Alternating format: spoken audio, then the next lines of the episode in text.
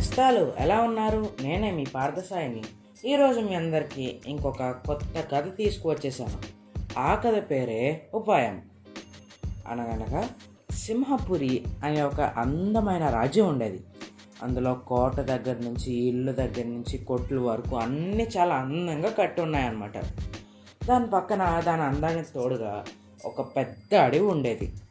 అందులో చాలా జంతువులు ఉండేవి క్రూరమృగాలు ఉండే క్రూరమృగాలు ఉండేవి ఏనుగులు పక్షులు పిచ్చుకలు అలా చాలా ఉండేవన్నమాట.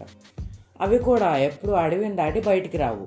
దాంతో ఊళ్ళో వాళ్ళందరూ కూడా ప్రశాంతంగా ఉంటారనమాట కానీ ఏమైందో ఏమో కానీ ఒకసారి ఒక నాలుగైదు ఏనుగులు వచ్చి ఊళ్ళోనో ఇళ్ళన్నీ ధ్వంసం చేసేసి ఎక్కడెక్కడైతే పళ్ళు పూలు దొరుకుతాయో అక్కడికి వెళ్ళి వాటిని అన్నిటిని తినేసి మధ్యలో దారికి అడ్డొచ్చిన వాళ్ళని తొండంతో చావగొట్టేసి మళ్ళీ నీళ్ళు తాగేసి మొత్తం మళ్ళీ ఇళ్ళన్నీ తొక్కేసుకుంటూ వెళ్ళి అడవిలోకి వెళ్ళిపోయినాయి మరి చాలా బాధస్తుంది కదండి మరి ఇల్లు పోతే సరుకులు పోతే.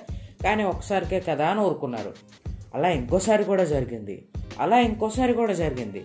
మొత్తం మూడు సార్లు జరిగేటప్పటికి ప్రజలు ఇంకా ఇలా కాదని చెప్పి రాజుగారికి ఫిర్యాదు చేద్దామని చెప్పి ఆ సింహపురిలోని కోట దగ్గరికి వెళ్ళారనమాట అయితే ఆ కోట దగ్గరికి వెళ్ళిన తర్వాత రాజబోటికి ఇలా వెళ్తున్నామని చెప్పి లోపలికి వెళ్ళి రాజుగారి దగ్గర నిలబడి రాజా ఇది మా పరిస్థితి.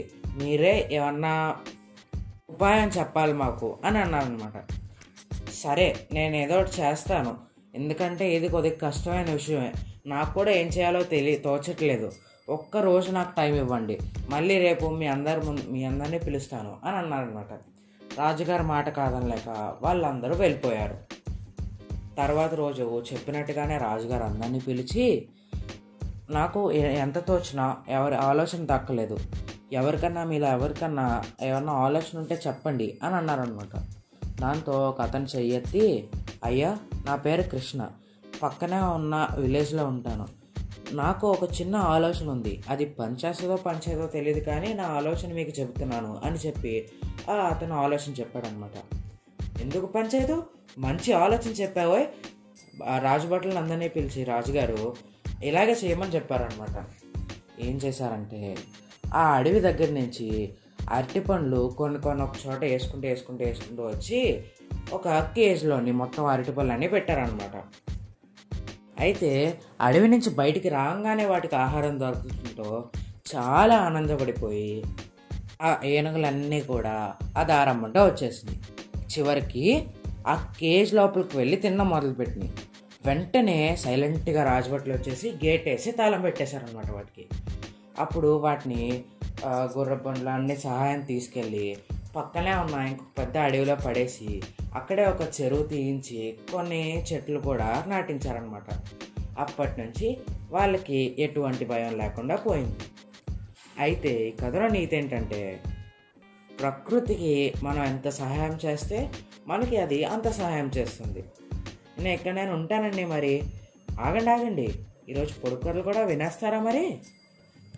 ఇల్లు లేని నగరాలు నీళ్ళు లేని సముద్రాలు అన్నీ ఒక దగ్గర. ఏంటది? రెండోది.